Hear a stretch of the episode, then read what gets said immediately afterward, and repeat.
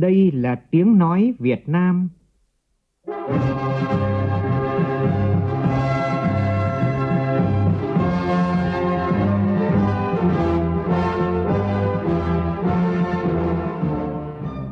là tiếng nói Việt Nam, phát thanh từ Hà Nội, thủ đô nước Cộng hòa xã hội chủ nghĩa Việt Nam.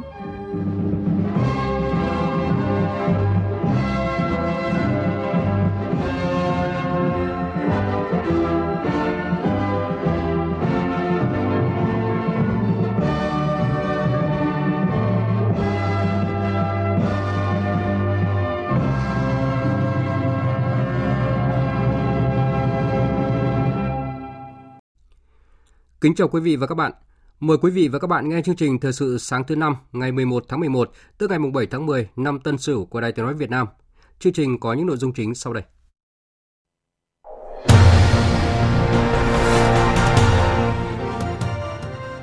Chủ tịch nước Nguyễn Xuân Phúc bắt đầu tham dự hội nghị cấp cao APEC lần thứ 28 theo lời mời của Thủ tướng New Zealand. Hôm nay, Quốc hội tiếp tục chất vấn các bộ trưởng thuộc ba nhóm vấn đề lao động, thương binh và xã hội, giáo dục đào tạo và kế hoạch đầu tư. Hội nghị xúc tiến tiêu thụ các nông sản chủ lực của tỉnh Bắc Giang diễn ra hôm nay. Khởi tố 6 bị can liên quan đến vụ án nâng giá thiết bị tại bệnh viện thành phố Thủ Đức, thành phố Hồ Chí Minh. Trong phần tin quốc tế, Thủ tướng Nhật Bản cam kết sẽ sớm soạn thảo một gói kích cầu trị giá 10.000 tỷ yên vào cuối tuần tới nhằm hỗ trợ các hộ gia đình bị ảnh hưởng của đại dịch Covid-19 ở nước này. Cố vấn an ninh của 8 nước láng giềng với Afghanistan có cuộc họp tại Ấn Độ và ra tuyên bố chung nhấn mạnh quyết tâm chống chủ nghĩa khủng bố tại Afghanistan Chương trình còn có bình luận nhan đề Thích ứng an toàn linh hoạt với Covid-19, thông tư duy, thuận hành động.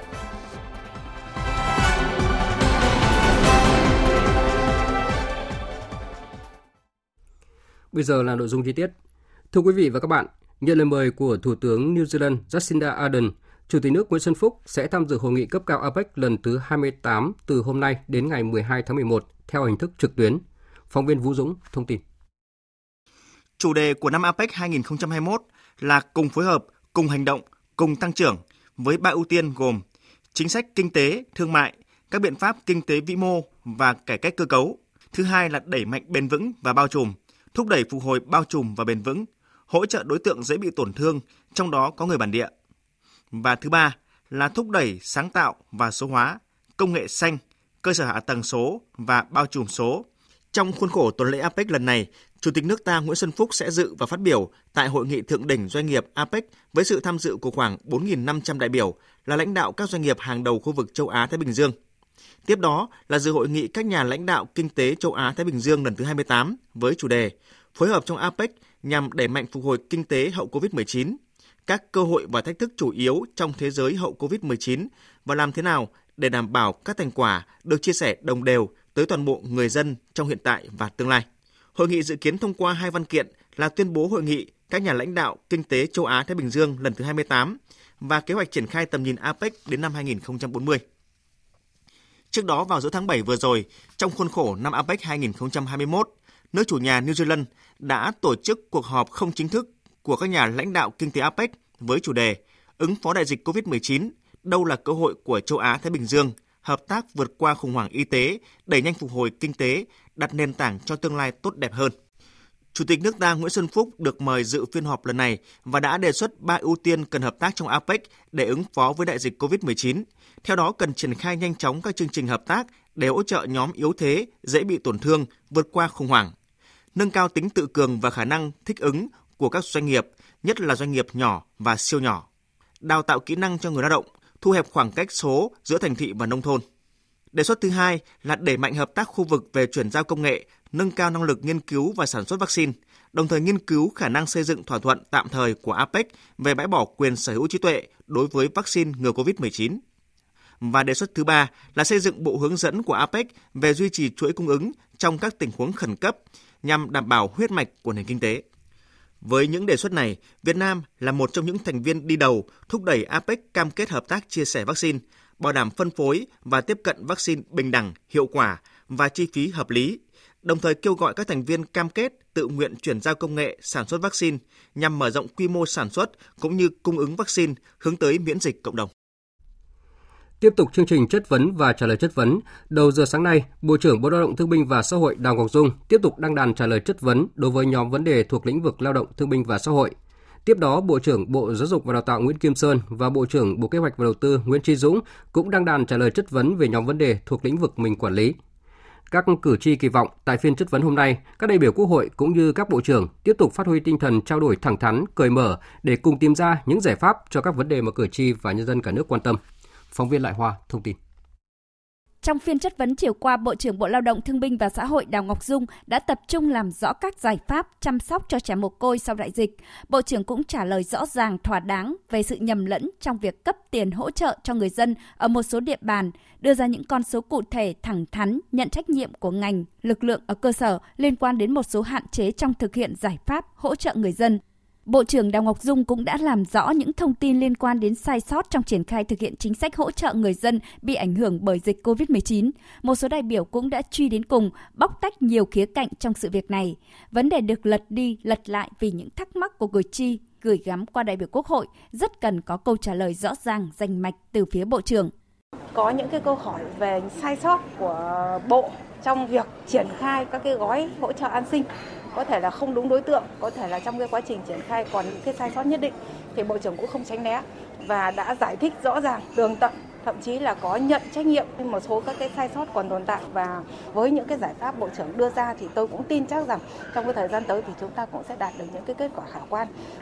Bộ trưởng Bộ Lao động Thương binh và Xã hội đã làm rõ nhiều vấn đề mà cử tri và người dân quan tâm, nhất là trong hỗ trợ người dân bị ảnh hưởng bởi dịch bệnh COVID-19. Tôi đồng ý với ý kiến của Bộ trưởng rằng à, các chủ trương chính sách chúng ta đưa ra rất đúng và trúng. Tuy nhiên, mong muốn Bộ trưởng tiếp thu ý kiến của cử tri, nhất là những ý kiến về hỗ trợ nghệ sĩ, à, cần có hướng dẫn thực hiện các chính sách này cụ thể hơn à, để có cái điều chỉnh nó phù hợp. Chính sách đúng nhưng địa phương khó không thực hiện được thì cũng giảm tác dụng. Ngay sau phần trả lời chất vấn của Bộ trưởng Đào Ngọc Dung, sáng nay Quốc hội tiếp tục chất vấn với nhóm vấn đề thứ ba thuộc lĩnh vực giáo dục và đào tạo. Nội dung được nhiều đại biểu quan tâm là việc đảm bảo chất lượng dạy và học, tiếp tục thực hiện đổi mới căn bản giáo dục đào tạo trong điều kiện dịch COVID-19. Chiều nay, Quốc hội chất vấn nhóm vấn đề thứ tư thuộc lĩnh vực kế hoạch và đầu tư, tập trung vào các giải pháp phục hồi phát triển kinh tế trong bối cảnh tình hình mới, các giải pháp hỗ trợ tháo gỡ khó khăn cho doanh nghiệp, hợp tác xã, hộ kinh doanh để phục hồi phát triển sản xuất kinh doanh. Tại các phiên chất vấn, các Phó Thủ tướng Chính phủ và Bộ trưởng liên quan cùng tham gia trả lời chất vấn, giải trình về những vấn đề đại biểu quan tâm. Thưa quý vị và các bạn, phiên chất vấn và trả lời chất vấn của các bộ trưởng tiếp tục được Đài Tiếng nói Việt Nam tường thuật trực tiếp trên kênh Thời sự VV1 buổi sáng từ 7 giờ 55 phút và buổi chiều từ 13 giờ 55 phút. Mời quý vị và các bạn chú ý đón nghe. Thích ứng để bình thường mới. Thích ứng để bình thường mới.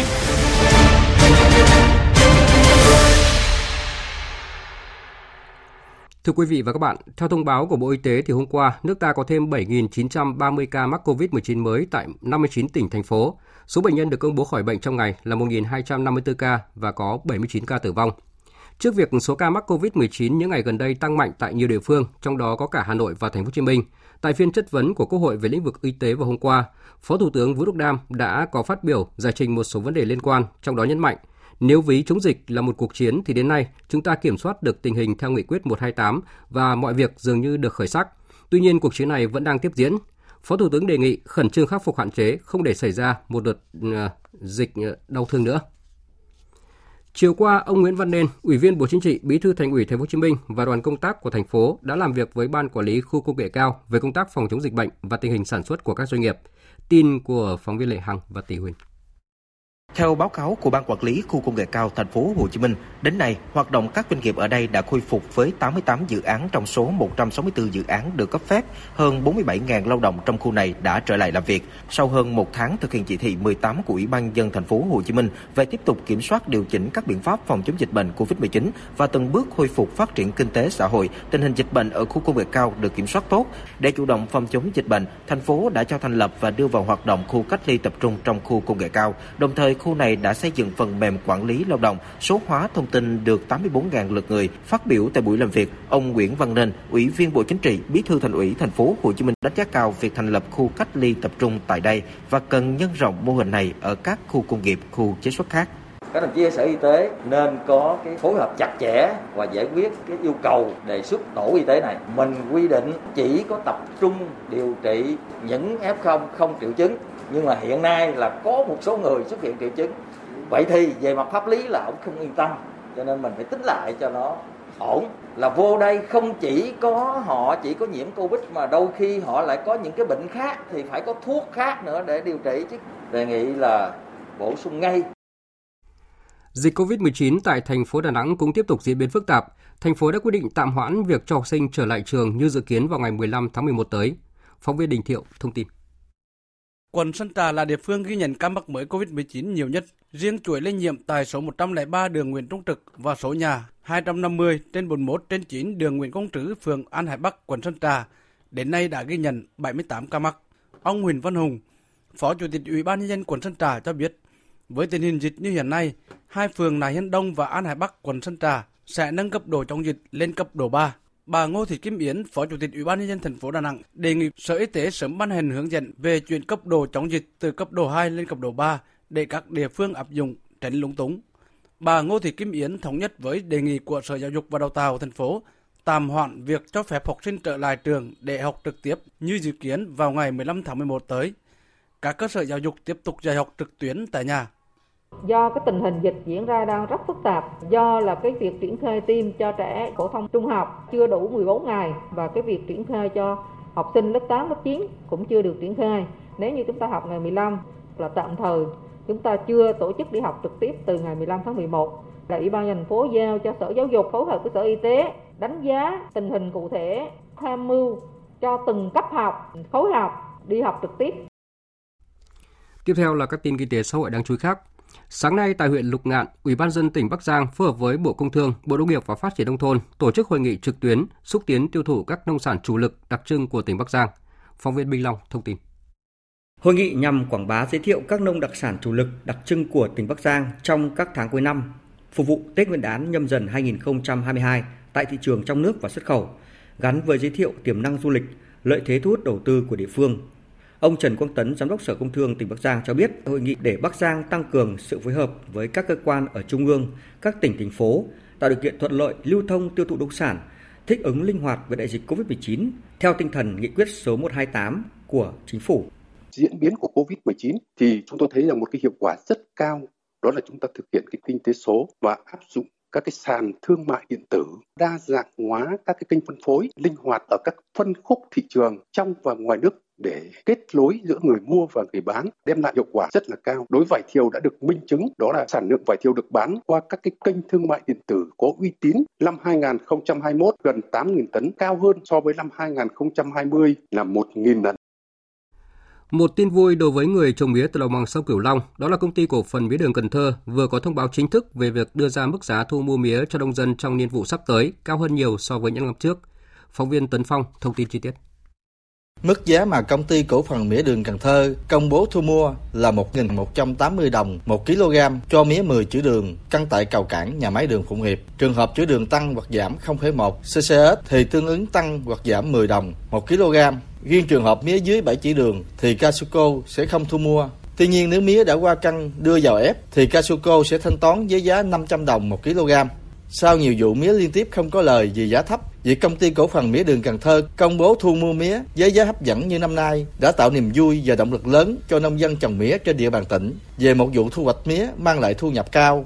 Hiện công ty cổ phần mía đường Cần Thơ đang nỗ lực sửa chữa trang thiết bị để nhà máy đường Phụng Hiệp sớm bắt đầu vụ sản xuất, dự kiến vào cuối tháng 11 này.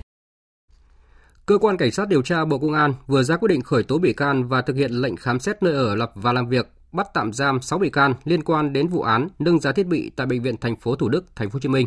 Phóng viên Tỷ Huỳnh thông tin. 6 bị can gồm Lê Thanh An sinh năm 1976, Bùi Trung Kiên sinh năm 1980, nguyên cán bộ Cục Cảnh sát điều tra tội phạm về tham nhũng kinh tế buôn lậu Bộ Công an, Bùi Thị Hồng Giang sinh năm 1975, luật sư, giám đốc công ty luật trách nhiệm hữu hạn Bùi Gia và Cộng sự, Trần Văn Long sinh năm 1976, tổng giám đốc công ty cổ phần truyền thông du lịch Việt, Hà Duy Tuấn sinh năm 1985, trú tại xã Sông Hồ, huyện Thuận Thành, tỉnh Bắc Ninh, lao động tự do và Nguyễn Ngọc Triệu sinh năm 1973, đại biểu Hội đồng Nhân dân tỉnh Hà Giang. Cả 6 bị can bị điều tra về tội làm dụng chức vụ quyền hạn chiếm đoạt tài sản theo quy định tại Điều 355 Bộ Luật Hình sự năm 2015. Các quyết định đã được Viện Kiểm sát Nhân dân tối cao phê chuẩn. Theo điều tra ban đầu, các bị can trên được xác định đã nhận tiền của bị can Nguyễn Minh Quân, giám đốc bệnh viện thành phố Thủ Đức, người vừa bị khởi tố điều tra trong vụ án vi phạm quy định về đấu thầu gây hậu quả nghiêm trọng xảy ra tại bệnh viện thành phố Thủ Đức, thành phố Hồ Chí Minh với mục đích chạy án cho Nguyễn Minh Quân không bị xử lý hình sự.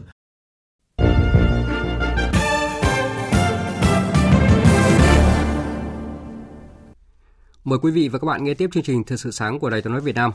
Thưa quý vị và các bạn, nhân dịp ngài Kishida Fumio được Quốc hội Nhật Bản bầu lại làm thủ tướng, ngài Hosoda Hiroyuki được bầu làm chủ tịch Hạ viện. Thủ tướng Chính phủ Phạm Minh Chính, Chủ tịch Quốc hội Vương Đình Huệ đã gửi thư chúc mừng. Cùng ngày, Bộ trưởng Ngoại giao Bùi Thanh Sơn đã gửi thư chúc mừng tới ngài Hayashi Yoshihimasa được bổ nhiệm làm Bộ trưởng Ngoại giao Nhật Bản. Thủ tướng Nhật Bản Kishida Fumio hôm qua cam kết sẽ sớm soạn thảo một gói kích cầu trị giá 10.000 tỷ yên vào cuối tuần tới nhằm hỗ trợ các hộ gia đình bị ảnh hưởng của đại dịch COVID-19 ở nước này. Tuyên bố được đưa ra tại cuộc họp báo ngay sau khi Quốc hội Nhật Bản bầu ông làm thủ tướng nước này. Ờ, Cùng nhau, chúng ta sẽ cùng dựng lên bức tranh đầy đủ về cách ứng phó với đại dịch COVID-19 và công bố trước người dân vào cuối tuần này. Trước tiên, chúng ta cần đảm bảo xây dựng một hệ thống y tế vững mạnh để có thể ứng phó với tình huống các ca lây nhiễm tăng gấp đôi trong thời gian tới. Chúng tôi sẽ soạn thảo một gói kích cầu kinh tế trị giá 10.000 tỷ yên vào cuối tuần tới. Chúng ta đặt mục tiêu để Quốc hội thông qua vào cuối năm nay và phân bổ cho người dân sớm nhất có thể. Mỹ và Trung Quốc hôm qua đã ra tuyên bố chung Glasgow, Mỹ-Trung về tăng cường hành động khí hậu trong thập niên 2020 gồm 16 điểm. Phóng viên Huy Hoàng, thường trú tại Mỹ, đưa tin. Trong hai cuộc họp báo riêng rẽ bên lề hội nghị các bên tham gia Công ước khung của Liên Hợp Quốc về khí hậu đang diễn ra tại Glasgow, Anh, đặc phái viên khí hậu của mỗi nước thông báo về thỏa thuận vừa đạt được. Đặc phái viên của Tổng thống Mỹ về khí hậu, cựu Ngoại trưởng John Kerry nhấn mạnh. Ngay bây giờ mọi bước đều quan trọng và chúng ta còn cả một hành trình dài phía trước. Vì vậy chúng ta phải giảm thiểu nhanh hơn, phải cắt giảm lượng khí metan nhanh hơn, phải tiếp tục nuôi tham vọng và trên hết, chúng ta phải hành động để duy trì mục tiêu 1,5 độ C. Về phần mình, đặc phái viên khí hậu của Trung Quốc Giải Chấn Hoa nói rằng cả hai bên sẽ có hành động cụ thể. Hai nước sẽ phối hợp với nhau trong một loạt các vấn đề, bao gồm điện sạch, than đá, cắt giảm khí thải metan và ngăn chặn nạn phá rừng bất hợp pháp. Cố vấn an ninh quốc gia của 8 nước láng giềng với Afghanistan đã có cuộc họp tại Ấn Độ và ra tuyên bố chung nhấn mạnh việc không thể để lãnh thổ Afghanistan là nơi chứa chấp và tài trợ cho các hành động khủng bố. Phóng viên Phan Tùng, thường trú tại Ấn Độ, đưa tin. Tuyên bố Delhi lên án mạnh mẽ nhất đối với tất cả các hoạt động khủng bố và tái khẳng định cam kết vững chắc của 8 quốc gia này trong việc chống lại chủ nghĩa khủng bố dưới mọi hình thức và biểu hiện, bao gồm cả việc cung cấp tài chính, dỡ bỏ cơ sở hạ tầng khủng bố và chống lại quá trình cực đoan hóa để đảm bảo rằng Afghanistan sẽ không bao giờ trở thành nơi trú ẩn an toàn cho khủng bố toàn cầu. Cuộc họp của các cố vấn an ninh quốc gia tám nước láng giềng của Afghanistan là lần thứ ba đối thoại an ninh khu vực với Afghanistan được tổ chức theo hình thức mở rộng. Kuwait hôm qua đã quyết định dừng cấp tất cả các loại thị thực cho người dân Liban cho đến khi có thông báo mới do cuộc khủng hoảng ngoại giao mới đây giữa Beirut và các nước vùng vịnh. Phóng viên Tuấn Nguyễn thường trú tại Ai Cập theo dõi khu vực Trung Đông đưa tin. Báo Al-Kabas của Kuwait dẫn các nguồn tin an ninh cho biết quyết định này có hiệu lực bao gồm tất cả các loại thị thực với các mục đích như thăm thân, du lịch, thương mại, lao động hay công vụ. Tuy nhiên, những người Liban đang cư trú tại Kuwait sẽ không bị ảnh hưởng bởi quyết định này và họ có quyền trở về nước. Cuối tháng trước, Ả Rập Xê Út, Bahrain và Kuwait đã yêu cầu người đứng đầu các cơ quan đại diện ngoại giao của Liban rời khỏi lãnh thổ, đồng thời quyết định triệu hồi đại sứ của các nước này từ Beirut do những tuyên bố gây tranh cãi của Bộ trưởng Thông tin Liban George Kodahi. Trong khi đó, các tiểu vương quốc Ả Rập Thống Nhất cũng rút các nhà ngoại giao khỏi Liban để thể hiện sự ủng hộ đối với lập trường của Ả Rập Xê Út. Vừa rồi là một số tin thời sự quốc tế đáng chú ý, bây giờ sẽ là thời gian dành cho phần tin thể thao.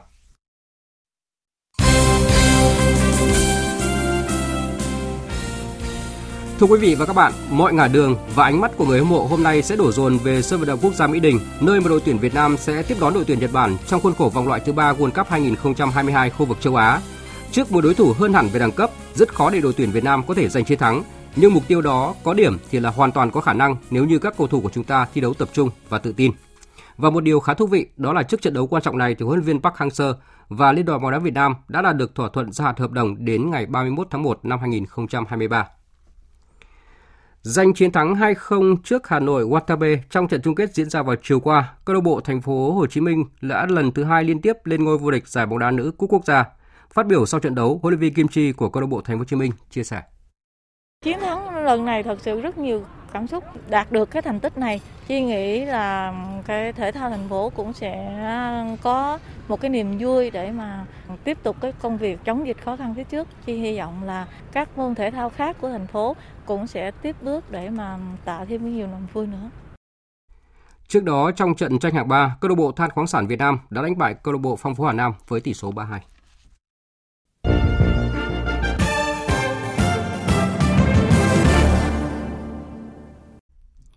Quý vị và các bạn đang nghe chương trình Thời sự sáng của Đài Tiếng nói Việt Nam. Thưa quý vị và các bạn, sau một tháng thực hiện nghị quyết 128 của Chính phủ quy định tạm thời về thích ứng an toàn, linh hoạt, kiểm soát hiệu quả dịch COVID-19, bước đầu đã có những chuyển biến trong đời sống kinh tế xã hội. Cuộc sống bình thường mới đã bắt đầu ở nhiều nơi. Tuy vậy, dịch cũng đã bùng phát trở lại và lan ra nhiều tỉnh thành phố với số ca nhiễm vài ngày gần đây tăng nhanh. Tâm lý chủ quan hoặc hoang mang, lo lắng là hai thái cực cảm xúc đang xuất hiện trong cộng đồng. Đây đều là những trạng thái tâm lý bất lợi cho quá trình thực hiện chiến lược sống chung an toàn với COVID-19. Biên tập viên Ngọc Diệu có bình luận nhan đề Thích ứng an toàn, linh hoạt với COVID-19, thông tư duy, thuận hành động. Mời quý vị và các bạn cùng nghe. 70 đến 75% doanh nghiệp và người lao động quay trở làm việc. Đặc biệt, có những địa phương đạt tỷ lệ trên 90%. Đây là nhận định được Bộ trưởng Bộ Lao động Thương binh và Xã hội Đào Ngọc Dung đưa ra tại cuộc họp trực tuyến với các địa phương trọng điểm về các giải pháp phục hồi và phát triển thị trường lao động tổ chức mới đây. Còn theo khảo sát của Ban Nghiên cứu Phát triển Kinh tế Tư nhân Ban 4 thuộc Hội đồng Tư vấn Cải cách Thủ tục Hành chính của Thủ tướng Chính phủ, sau một tháng thực hiện nghị quyết 128, trong lĩnh vực dệt may, gần 90% các doanh nghiệp khu vực phía Nam đã quay trở lại hoạt động. Các doanh nghiệp ngành gỗ, nhôm và thép 100% hoạt động với trạng thái tăng tốc. Trên nghị trường Quốc hội, nhiều ý kiến của các đại biểu Quốc hội đánh giá cao những nỗ lực của chính phủ và Thủ tướng Chính phủ về công tác phòng chống dịch COVID-19, hỗ trợ cho người dân, doanh nghiệp khắc phục khó khăn, duy trì và phục hồi phát triển sản xuất kinh doanh. Có thể khẳng định những kết quả bước đầu rất quan trọng của việc triển khai thực hiện nghị quyết 128 của chính phủ. Tuy nhiên, qua một tháng triển khai cũng xuất hiện nhiều vấn đề – khi địa phương được giao quyền chủ động thì xuất hiện tình trạng mỗi nơi một kiểu.